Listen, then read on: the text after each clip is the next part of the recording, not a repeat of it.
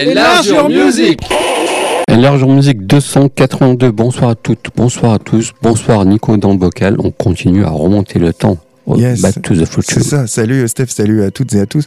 Euh, comme on avait dit dans l'émission précédente, il me semble, on avait dit bah quatre-vingt-dix, on commence à galérer et pour nous ouais. c'est impossible de faire, de résumer l'année en ouais, cinq galérer dans le bon sens parce ouais, qu'il y a ça. Tellement de trucs. Euh, Donc on ça... va faire en deux parties. Voilà. On s'affile le tournis, tout ce qui sort. Même les choses grand public, c'était, comme on disait en antenne, étaient de qualité, quoi. Bah ça, on va le voir dans notre sélection. En tout cas, pour revenir sur le contexte de l'époque, notamment au niveau cinéma, j'aime bien faire un parallèle musique-cinéma. Ouais, ouais. Euh, au cinéma, en quatre-vingt-onze, t'as Cyrano de Bergerac qui remporte le César du meilleur film. Le Silence des agneaux de Jonathan Demme gagne, lui, l'Oscar du meilleur film. Palme d'or quatre-vingt-onze, elle est attribuée à Barton Fink des frères Cohen. Ouais. À savoir que c'était euh, qui c'est qui était président de de Cannes, oh, qui voulait tout plus. donner à, aux frères Cohen. Ils lui ont dit, euh, je crois que c'est Wenders. Ouais. Ils lui ont dit euh, non non, tu te calmes, on va leur donner la Palme d'or, mais t'as pas besoin de donner tous les prix à à Barton Fink. Euh, comme film notable cette année-là, on peut citer Terminator deux de Cameron, Thelma et Louise de Ridley Scott, J F K d'Oliver Stone, Boys in the Hood de Singleton, Les Neravifs de Scorsese. C'est pas son meilleur. Oui, mais c'est un, un super remake. Ouais, c'est clair. Point Break de Catherine Bigelow et Van Gogh de Piala. Et au niveau des disparitions, en quatre-vingt-onze, t'as la mort de Serge Gainsbourg, de Freddie Mercury quand même, ouais. euh, Yves Montand, et du réalisateur David Lean et Frank Capra, ainsi que de l'acteur Klaus Kinski. Ouais, belle année. Euh, puis voilà, voilà, cette décennie quatre-vingt-dix est pour nous, encore une fois, des grosses années en musique. Et puis également au cinéma et en bande dessinée, quoi. C'est un mmh. peu l'espèce d'âge d'or de la culture. Peut-être que c'est notre période, j'en ah bah sais oui, rien, mais mais vraiment aux années quatre-vingt-dix, c'est que tous les gens avaient des super disques. Mais donc là, on a dû faire un choix. Ça, et tu laisses commencer. Eh ben, je commence par un groupe que je t'ai piqué. Alors, à savoir que sur mes deux émissions, euh, j'en ai cinq qui viennent de Seattle. Ouais. Donc euh, bon, mais là, celui-là non. C'était un groupe originaire de Portsmouth en Angleterre, donc c'est Cranes. Nom du groupe, ça se réfère aux innombrables grues mécaniques Cranes en anglais qui dominaient en fait tout le port de Portsmouth jusque dans les années quatre-vingt-dix. Alors, leur style euh, musical, il a évolué d'un rock gothique assez sombre et euh, brutal, dominé par les guitares, à des ambiances plus feutrées et travaillées. Ouais. Un groupe qui était reconnaissable euh, notamment au chant de la chanteuse Alison Shaw, une femme enfant à la voix très particulière qu'on, repro- qu'on rapprochait parfois de Vanessa Paradis. Tout à fait. Euh, Alison et Jim Shaw, donc deux frères et sœurs, ils forment Crane en quatre-vingt-huit. Alors Jim à la guitare, Alison au chant. Leur premier album Self Non Self, il sort en quatre-vingt-neuf. Il mêle euh, la guitare d'inspiration gothique à la voix très aiguë, presque enfantine d'Alison. Ça donne un album industriel très sombre, bien plus que les suivants, moins accessibles, mais qui manque pas d'un certain charme à mon sens. Cranes se fait davantage remarquer par son E P suivant, Inescapable, aux influences industrielles toujours perspectives, mais le chant d'Alison, il est mieux mis en valeur, plus présent et noyé par des effets qui le rendent particulièrement spectral. Et puis, c'est avec leur deuxième album, celui qui nous intéresse, Wings of Joy, qui sort en quatre-vingt-onze, que le groupe atteint, selon moi, son climax. Donc toi, t'es pas d'accord, on verra dans l'année quatre-vingt-douze. Oui. Euh... Mais je suis d'accord avec cet album qui est très très bien. Je l'ai pas choisi parce que je passais... Euh... en quatre-vingt-douze, en fait. C'est ça, j'ai un petit spoiler.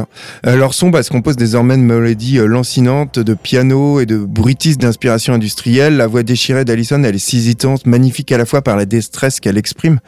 Euh, à la fois sombre et minimale, c'est un album qui est un grand disque, selon moi, leur meilleur. Hein.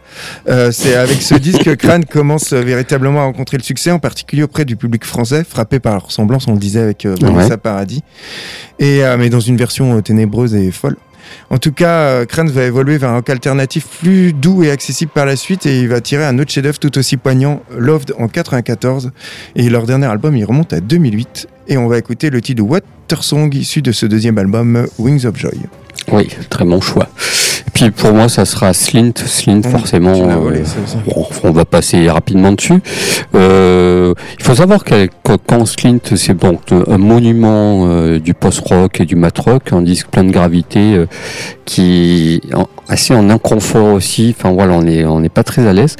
Et puis le, le groupe s'arrêtait parce que le, chante, le chanteur guitariste avait des problèmes euh, problème, on va dire, technique mmh. au niveau de la tête. Mmh. Donc voilà, donc était dépressive, donc la préférée arrêter. Donc euh, voilà. Et puis cette, ce disque aussi où on voit les jeunes, les jeunes gens, c'était des jeunes gens qui baignent avec juste la ouais, tête qui sort de l'eau. C'est, enfin, tout est culte. Mmh. Il faut savoir que ce disque à la sortie euh, n'a pas, enfin, il s'est fait assez, on lui a cassé, on lui a cassé un peu la tête. Les critiques n'étaient pas très élogieuses.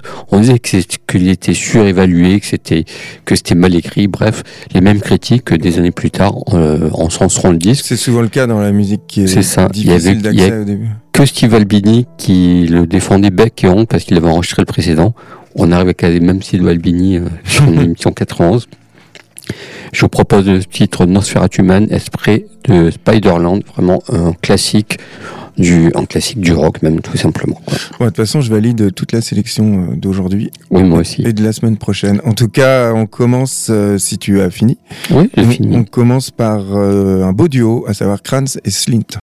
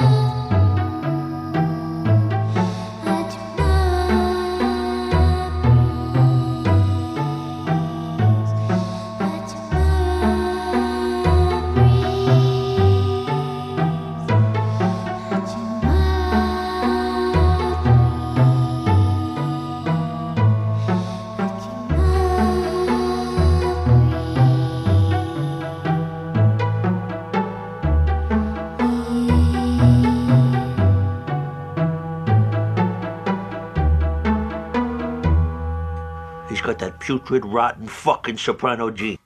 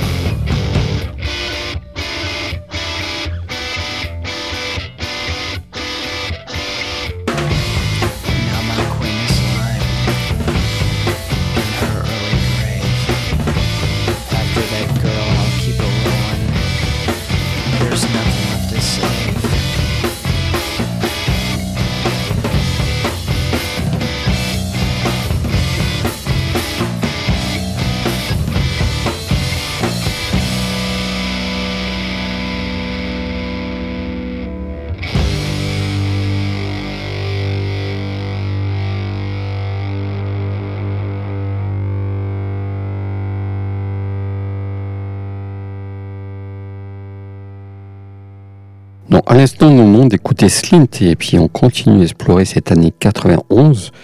Je vous propose Chapter House, Chapter House euh, du showgaze parce que c'est le showgaze était là également aussi. Ouais. Euh, voilà, donc le showgaze c'est cette musique planante et un peu cotonneuse où on regarde leurs pieds. Ben, je vous invite à réécouter l'émission. Ouais, d'ailleurs, on a, on a fait une impasse, on ne va pas passer Loveless, de, qui est quand même le disque référence, oui, de My Bloody Valentine, parce qu'on en a parlé des tas de fois. Des tas de fois et des tas de fois, et également un disque, euh, tu disais, Rage Against the Machine, enfin voilà, ah, des, ça, grosses, des grosses cavales. Qu'est-ce qui est sorti de Nirvana qui débarque? Ouais, Nevermind, ouais. Voilà. Ça aussi, on fait l'impasse. Hein, ouais. Oui, parce que voilà, il a... Très connu. Tout à fait. Et donc voilà, Slowdive, c'est une espèce de... Il y a aussi cette union miraculeuse entre le psyché, l'éthéré, l'éthéré et le, les névroses, en tout en étant shoegaze. Il se démarque un peu de, justement, de ces disques shoegaze. Il sera un peu entre Lush et My Bloody Valentine, avec un côté un peu psyché, un peu en plus. Euh, il y a d'ailleurs la chanteuse de Slowdive qui participe au disque, elle fait les chœurs sur un morceau ou deux. Voilà, c'est un disque qui est un peu, qui est un peu oublié, en fait, quoi, mmh. du, de ce mouvement. Qui c'est en... sans doute le groupe que je préfère de ce mouvement. Oui, oui, c'est un petit, un petit bijou. Euh, c'est pas trop groovy. La suite, par contre, après, il sortira un deuxième album qui sera plus groove et qui, pour ma part, bon, ça m'a pas fait l'effet, je... Oh non. Ça m'a... Malheureusement, voilà, j'ai, j'ai fait un passe dessus, on va dire. Et moi, je préfère rester sur ce chef-d'œuvre qui est Whirlpool. Et on va, nous allons écouter les Stray Breathers pour illustrer tout ça. C'est vraiment un super disque, euh, injustement méconnu. Mm-hmm. Pourquoi il y a, tout le monde est passé à côté, je sais pas. Les critiques étaient là, mais je sais pas. On est... Je pense que d'autres disques du shoegaze ont peut-être pris toute la place aussi. Oui, quoi. Ça, bah non, Lush non, n'est on... pas très connu non plus, ouais. si, on, si on réfléchit. Ouais, c'est vrai. Mais vraiment, les gros disques ont pris, la... ont pris le dessus. Et du coup, ils sont passés à trappe. Suite à ces deux albums, le groupe a disparu de la circulation. Je ne sais pas ce qu'ils sont devenus. Donc, si ouais, ils se sont reformés. Ils avaient sorti un album il y a quelques années. C'était plutôt une compilation, je crois. Ah ouais, vous avez fait quelques dates, je sais pas trop, quoi. J'avoue que j'ai lâché. Euh... Là, c'est un peu flou, quoi. En fait, la, la suite de, de leur aventure. Ok. Eh ben, on enchaînera avec du hip-hop, euh, à savoir Hijack, un groupe de Brixton à Londres, donc, qui mettait en vedette. Euh... quatre, cinq M C. Alors, le premier single, Star Wars, il sort en quatre-vingt-huit. Il attire l'attention de la communauté hip-hop britannique et il va être à la base de ce que va être la scène hip-hop hardcore anglaise, qu'on va appeler le Britcore, avec des groupes comme Gutshot, que j'aurais pu diffuser, ou Silver Bullet, ou Overlord Leaks. Leur deuxième single, Uno Hot Edge Doomset of Rap, il sort en quatre-vingt-neuf et il devient un succès underground à travers l'Europe. Et il attire l'attention du rappeur bien connu de la côte ouest, à savoir Ice T. Et Ice T signe le groupe sur son pro label, propre label Brit Syndicate Records, et il va sortir leur premier album, The Horn of Jericho, en quatre-vingt-onze. Sur Warner, mais avec un accord de distribution avec euh, le label de euh, Ice T, euh, Rhythm Syndicate Records, et en fait qui va juger le style euh, hip-hop hardcore britannique de Hijack et les accents britanniques euh, trop différents pour le public américain. L'album, il va pas sortir aux États-Unis, et bien qu'il ait eu un grand succès en Europe. Et du coup, suite à cette déconvenue, bah, le groupe se sépare, donc ils auront fait qu'un album. Euh, après, les autres membres vont devenir des M C euh, reconnus, mais dont quand même ouais. dans l'underground, et des D J aussi reconnus, mais sont jamais, jamais dépassé le, le succès euh, public, et euh, notamment D J Supreme, qui lui a été reconnu pour ses innovations en matière de scratch. Il va devenir un D J de classe mondiale. En tout cas, on va écouter le titre Hijack The Terrorist Group, issu de leur unique album, un album reconnu comme étant l'album référence du Britcore et l'influence principale de nombreux autres albums britanniques de rap hardcore qui vont suivre, à l'image par exemple d'un Is Take a Nation of Million to Hold Us Back de Public Enemy, même si l'album d'Hijack n'est pas aussi politique que, ouais, oui. que le classique de Public Enemy. Bon, c'est deux petits perdus de vue finalement quand on case là. Allez, tout de suite, c'est Chapter House.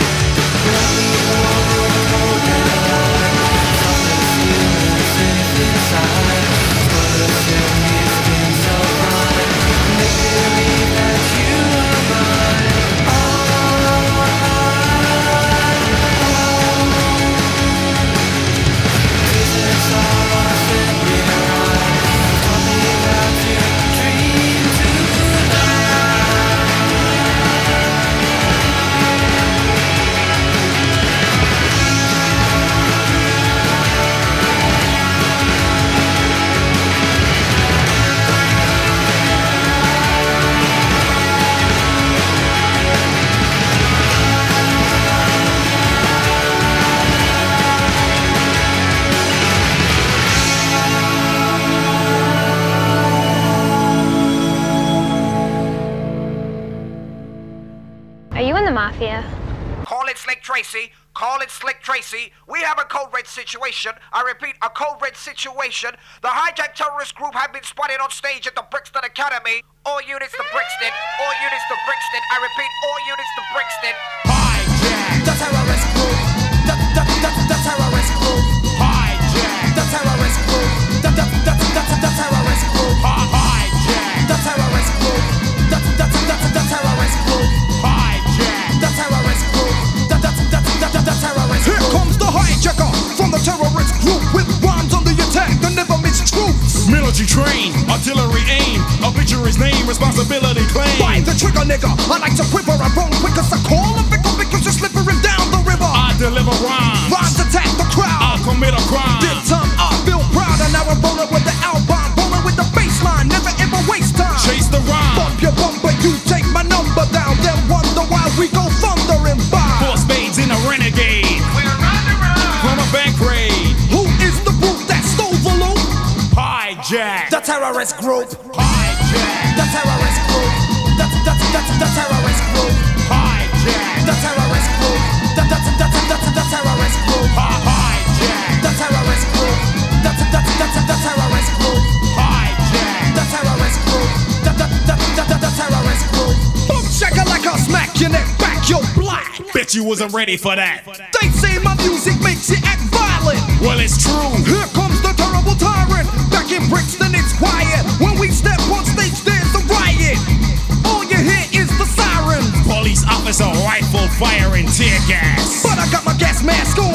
Wrong, this show must go on. Separate up and wake up, sit up and pull up a chair. Sound up the posse with the savoir faire. Beware, he shares this stage with no one. I'm the one assassinating the shogun. Hijack. We'll reign supreme. As the British nightmare to America's dreams. Hijack. The terrorist group. The, the, the, the terrorist group. Hijack. The terrorist group. The, the, the, the, the, the terrorist group. Hijack. The terrorist group. The, the, the, the terrorist group. Hijack. The terrorist group. The, the, the, the, the, the terrorist group.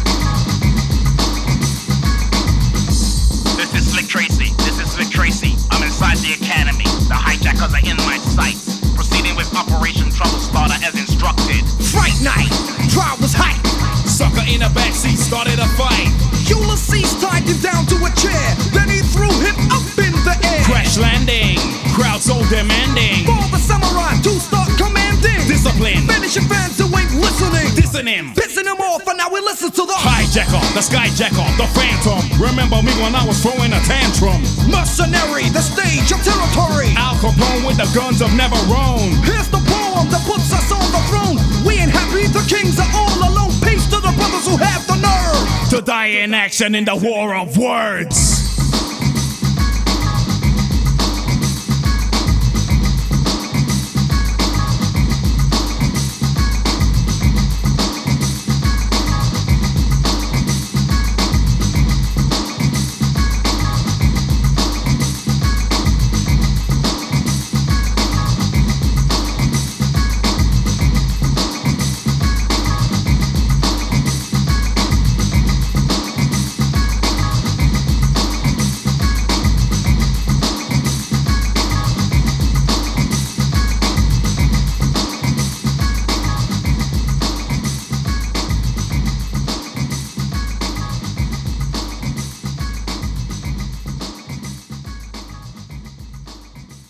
Alors, on est toujours au milieu de l'émission euh, sur l'année quatre-vingt-onze, la partie un. Euh, on vient d'écouter, euh, c'était quoi déjà ? C'était Hijack, un groupe de rap. Et là, on, je continue, je commence ma partie avec que des groupes de Seattle, hein, je ouais. vous le dis. Hein. Donc, je vais passer Skin Yard, c'est un groupe donc originaire de Seattle qui fut actif de quatre-vingt-cinq à quatre-vingt-treize. C'est le premier des trois groupes que je vais diffuser ce soir. Il y en aura un autre, euh, deux autres dans la partie de la semaine prochaine. En tout cas, le groupe s'est formé en quatre-vingt-cinq par Daniel House et Jack Endino. Jack Endino qui va devenir le célèbre producteur attitré du son euh, Sub Pop. En quatre-vingt-six, euh, Skin Yard participe avec deux chansons à la mythique compilation Deep Six, alors une compile devenue culte qui comprend euh, des chansons des Melvins, Soundgarden, euh, Malfunction et donc de Skin Yard, qui va poser les bases de ce que les médias vont appeler euh, plus tard le grunge. Alors cette même année, Skin Yard y publie son premier album éponyme. Et en quatre-vingt-onze, alors que le grunge perce dans le grand public, le groupe publie son quatrième album One Hundred Smiling Knuckles.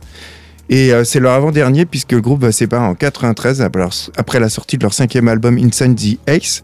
Et bien qu'en fait ils n'ont jamais connu de succès commercial, le groupe euh, a eu une influence reconnue sur des tas de groupes, notamment Soundgarden, les Melvins, Green River. Euh, Skin Yard est considéré comme un groupe précurseur de ce que bah, je disais les médias vont appeler le ouais. grunge.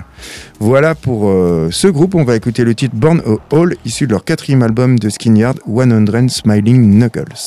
Puis pour ma part, ça sera Wedding Present. Pour Wedding Present, je ne vous ai, vous ai pas faire la leçon parce que j'en ai parlé plusieurs fois. C'est juste que voilà, c'est en quatre-vingt-onze, ils ont sorti Seamonster, qui est pour moi leur dernier album studio essentiel. Parce qu'après, ils vont sortir des compilations. En fait, sont, par la suite, ils vont sortir des compilations, des pile sessions, parce qu'ils ont enregistré des tonnes, des tonnes. Pas de John Peel était fan. Euh, donc voilà, c'est vraiment un disque. Et puis d'autres projets, Cinerama, et cetera. Mais ça, c'est une autre histoire. Donc là, sur l'album Seamonster, je vais m'arrêter là-dessus. Euh, c'est un disque qui, avec un mur de son, il casse les formats, en fait. C'est noise, c'est, c'est, c'est hyper rapide, mais parfois ils prennent le temps, ils ralentissent un peu. C'est pas pour, pour autant que ce n'est pas mélodique, en fait. Mmh. Euh, ça, ça craque dans tous les sens, c'est, c'est une batterie martiale, c'est, il y a un son très métallique sur ce disque-là, en fait. Quand on écoute comme ça, ce que je vous raconte, on va passer un peu à côté, mais c'est vraiment des disques parce que c'est un truc que les gens ne prennent pas. Beaucoup de personnes ne prennent pas assez le temps d'écouter les albums. Je ne sais pas ce que tu en penses. Si, si, ouais. Surtout Pour... maintenant, où il y a voilà. le format d'écoute. Euh, voilà, nous, on pose un disque, on l'écoute attentivement, on fait attention. Il y a des choses qu'on découpe plusieurs fois. Et c'est le cas pour ce groupe qui a, qui a certes une discographie foisonnante, mais pas tant que ça.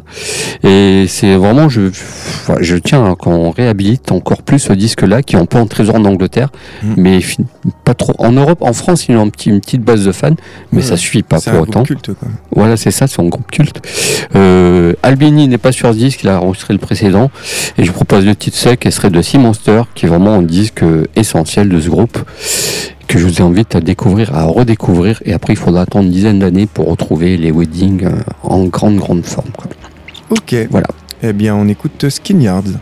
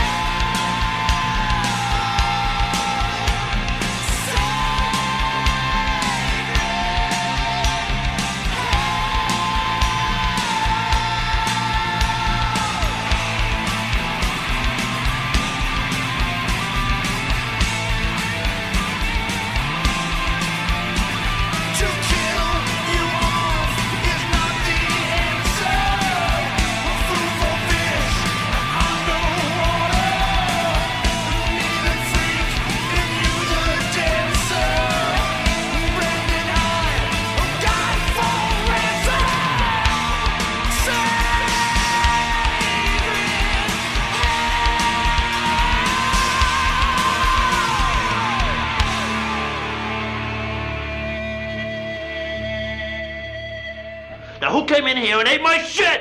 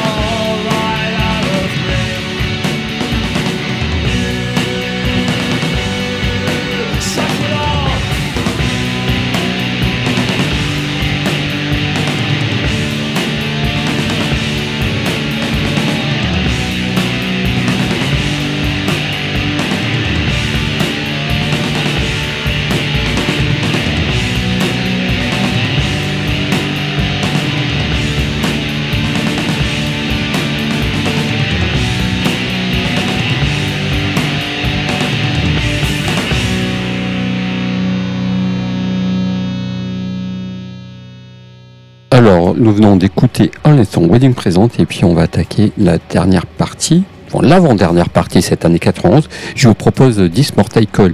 J'avais déjà parlé ouais. également de ce groupe. Tous les groupes, on en a déjà parlé, donc on passe sur l'historique. Alors, dix Mortal Coil, c'est le troisième album du collectif de, de four I D. Je dis quatre A D en français, mais c'est four I D. Mm. Qui ne déroge pas l'esthétisme sonore des deux premiers. Toujours cette noirceur affichée, ces chants éthérés, euh, c'est très élégant. Euh, et c'est toujours un disque qui est fait de reprises essentiellement. Donc notamment une, vers- une reprise de mister Somewhere de, du groupe The Apartment qui ouvre le disque, qui est vraiment sublime. Pour moi, c'est, c'est mon préféré sur les trois, alors que les avis divergent un peu, ils ne sont, sont pas tous d'accord. Moi, je trouve qu'il y a un truc en plus sur distinct, parce qu'il y a des éclairs qui sont dedans. C'est pro- enfin, moi, je trouve ça profond et touchant, en fait, là, ce disque-là. Et c'est mon préféré des trois. Je vous propose le titre Los Jorinto pour illustrer tout ça, extrait de cet album Blood, qui est vraiment... grand de disque, beauté. Grand groupe. De toute beauté. Ouais. Eh ben, on va enchaîner en, encore à Seattle, tiens. Euh, Décidément. Tad. D'après le nom du chanteur et guitariste Tad Doyle, figure de Seattle, un ancien boucher au physique impressionnant, en fait, qui a débuté comme batteur et qui va se reconvertir comme guitariste-chanteur. Ils forment Tad en quatre-vingt-huit. Et Tad va devenir l'un des premiers groupes signés chez Sub Pop. Ils vont sortir leurs trois albums sur le label de Seattle. Le groupe a également enregistré deux Peel Sessions. Et puis, en quatre-vingt-treize, Tad, ils signent chez Giant, une filiale de la Major Nord. Vu le manque de succès de l'album Knaller, ils vont être en du label. Un autre album, un cinquième, Infrared Riding Out, qui paraîtra en quatre-vingt-quinze et le groupe se sépara en quatre-vingt-dix-neuf. Mais revenons à l'année qui nous intéresse, à savoir quatre-vingt-onze. Après une tournée européenne avec Nirvana, Tad revient à Seattle. Ils enregistrent leur deuxième album, Eight Way Santa, produit par Butch Vig, qui va produire dans le même temps Nevermind, de qui ouais. vous savez. Euh, l'album est plus axé pop que ses prédécesseurs. Deux chansons Euh, deux des chansons comme Jim Stumble et Jack Pepsi euh, d'ailleurs sont plus pop, et d'ailleurs Jack Pepsi il va sortir comme single, mais Pepsi va poursuivre le groupe pour usage de sa marque euh, sans autorisation. Alors huit, euh, huit ouais, Santa, selon moi l'album le plus abouti de Tad, avec peut-être Inhaler. Euh, Tad n'a pas changé, ils ont évolué, il parvient à être plus accessible sans se vendre et sans être populaire. C'est un must-have pour tout fan de grunge hein, qui se respecte.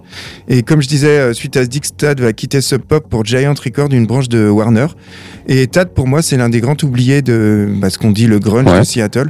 C'est, ça, ils n'ont pas eu un succès populaire à l'instar de Nirvana, pourtant ils étaient en avance sur Nirvana, ouais. Soundgarden même. Et euh, ça reste un groupe majeur pour les connaisseurs de cet âge d'or, et on va écouter le titre Jinx issu de leur deuxième album Eight Way Santa. Oui, puis il y en a des tas de groupes qui ont été effacés par le succès des gros. Et puis pour Dismortical, je voulais juste rajouter que sur ce disque, dans le collectif, on retrouve aussi Kim Deal et Tanya Donelly au chant. Et voilà, et on écoute monde. Lost Trent.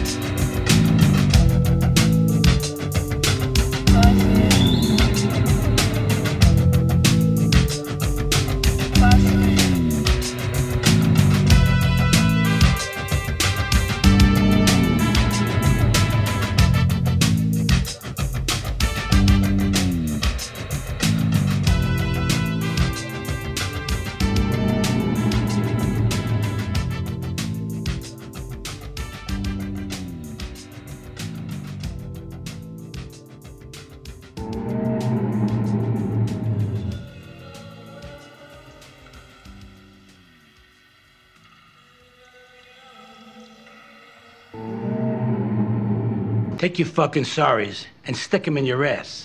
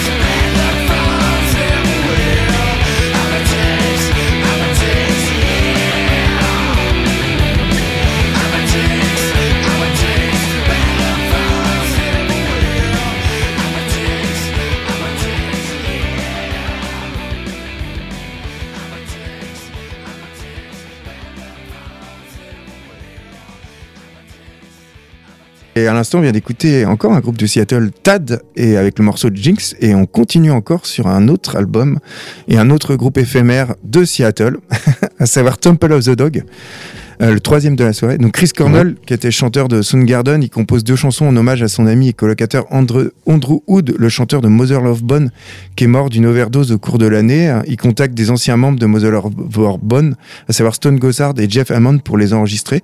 Et une fois en studio et accompagné de Matt Cameron, le batteur de Soundgarden, et du guitariste Mike McCready, il décide de composer deux titres et euh, ce sont finalement dix morceaux qui vont être mis en boîte, un album complet au lieu à, en lieu et place d'un single qui était prévu à l'origine. Et celui-ci, il est enregistré en à peine quinze jours afin de garder le côté euh, tu vois, impulsif, authentique de l'aventure. Et euh, à savoir qu'à l'époque, Gossard et Hammond, ils étaient en train de fonder un nouveau groupe qui s'appelait provisoirement Blue, Mookie Blylock, avec notamment Eddie Vedder et Mike McGrady euh, au, à la guitare, et qui va devenir Pearl Jam. Ouais. Et Soundgarden, ils n'avaient pas encore le succès qu'on connaissait, qu'on connaissait plus tard, donc tu vois, c'était quand même euh, quand on voit le groupe, on se dit ah ouais, c'est un all-star band, mais à l'époque, c'était, ils n'étaient ouais, pas oui. hyper connus. L'album et ce groupe éphémère, ils prennent pour nom Temple of the Dog, tiré d'une phrase et d'une chanson de Motherlove Bone, ce qui s'appelle Man of Gold World, dont les paroles avaient été écrites par Andrew Wood. Et l'album éponyme Temple of the Dog, il est publié en quatre-vingt-onze et il va être l'unique album du groupe. Alors à l'époque, leur label, leur label A et M, ils souhaitaient euh, mettre l'autocollant Pearl Jam sur la couverture du disque, mais le groupe, il refusait, il voulait que ça soit comme ça, euh, ils n'ont pas besoin de savoir euh, d'où ça venait. Et on écoute le tour... le titre Hunger Strike, une chanson qui devint un des premiers tubes du mouvement grunge, qui est issu de cet album, qui est fait de balades bien sombres. Mais alors quelle balade, de celles qui, tu sais, qui te mettent la chair de poule, les ouais, frissons. Ouais. Et Temple of the Dog, c'est selon moi l'un des plus beaux témoignages de cette scène de Seattle sur le point d'exploser à la face du monde. Il montre en fait que de jouer de la musique, ça peut être motivé par autre chose que l'argent. Et en fait, il montre que les musiciens, ils sont sincères, ils étaient sincères dans leur démarche. Des musiciens qui étaient pétris de talent, qui jouaient avec leur trip, et en fait, qui n'ont jamais cherché à obtenir la gloire. C'est la gloire qui est venue. Euh, ouais. Tout à fait. Ah, eux, tu vois, ils se sont pas vendus. Ouais, voilà tout ce que j'ai à dire sur ce groupe. Ah, c'était plein de poésie.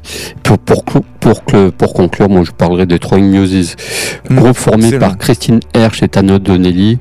Euh, pas très, ils étaient pas très fréquentables, un peu barrés, mais elles faisaient au sein de ce groupe une musique inventive et de grande fraîcheur. Une sorte, une espèce de Pixies des clignons féminins, en fait. À graviter autour de la scène Riot Girl, un peu. Oui, oui, puis... Euh, Oh, mais de très très loin, quoi. Mmh. C'était, puis elles ont signé chez Forady. Et là, sur ce cinquième album, en fait, Christine Hersh était, était en prise à des problèmes perso, des procès pour des gardes d'enfants. Enfin, euh, ouais, enfin voilà, c'était très très compliqué pour elle. Et Tanya Donelly euh, arrivait pour mettre un petit peu de pop pour alléger le propos, parce que le propos est plutôt très très sombre. Enfin, en fait, voilà, elle balance cette colère et les instruments servent à, à illustrer cette colère, on va dire. Je, je, voilà, juste, c'est trop une formule non, non, ouais. de cette chanteuse euh, qui, c'est un disque, donc voilà, qui est entre colère et désir d'affirmation, le ton voyé et baladé. Voilà, pour on tape du poing et il faut avancer. Et c'est quand même, je pense que c'est le cinquième album et peut-être leur meilleur album, qui porte le titre de Real Ramona. C'est donc l'enfant en question qui s'appelle Ramona. Et je vous propose titre Graffiti pour illustrer tout ça. Throwing Muses, après, ça sera un peu en dents de scie. Moi, j'aime donc, bien leur dernier album. Ouais, moi, j'aime, j'aime moins le dernier, mais bon, ça reste quand même un disque qui a remarqué euh, ces années quatre-vingts, quatre-vingt, quatre-vingt-dix, quoi. Et on va se quitter là-dessus. Ouais, bah deux, un beau duo pour finir, et puis bah la, la semaine prochaine on se retrouve avec la deuxième partie. Ouais. Je vais toujours rester dans une ville des États-Unis, mais bon, beaucoup. Enfin bon, en tout cas, on termine avec Temple of the Dog et Throwing Muses. Bye bye.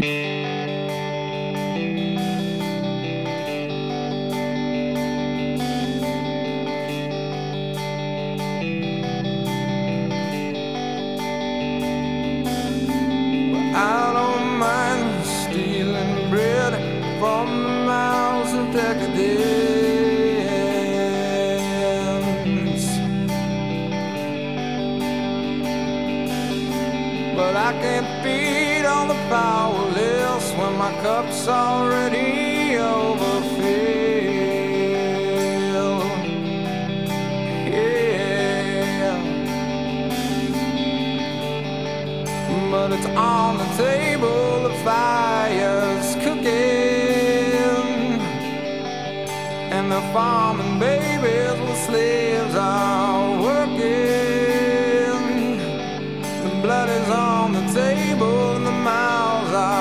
show him I'm going hungry.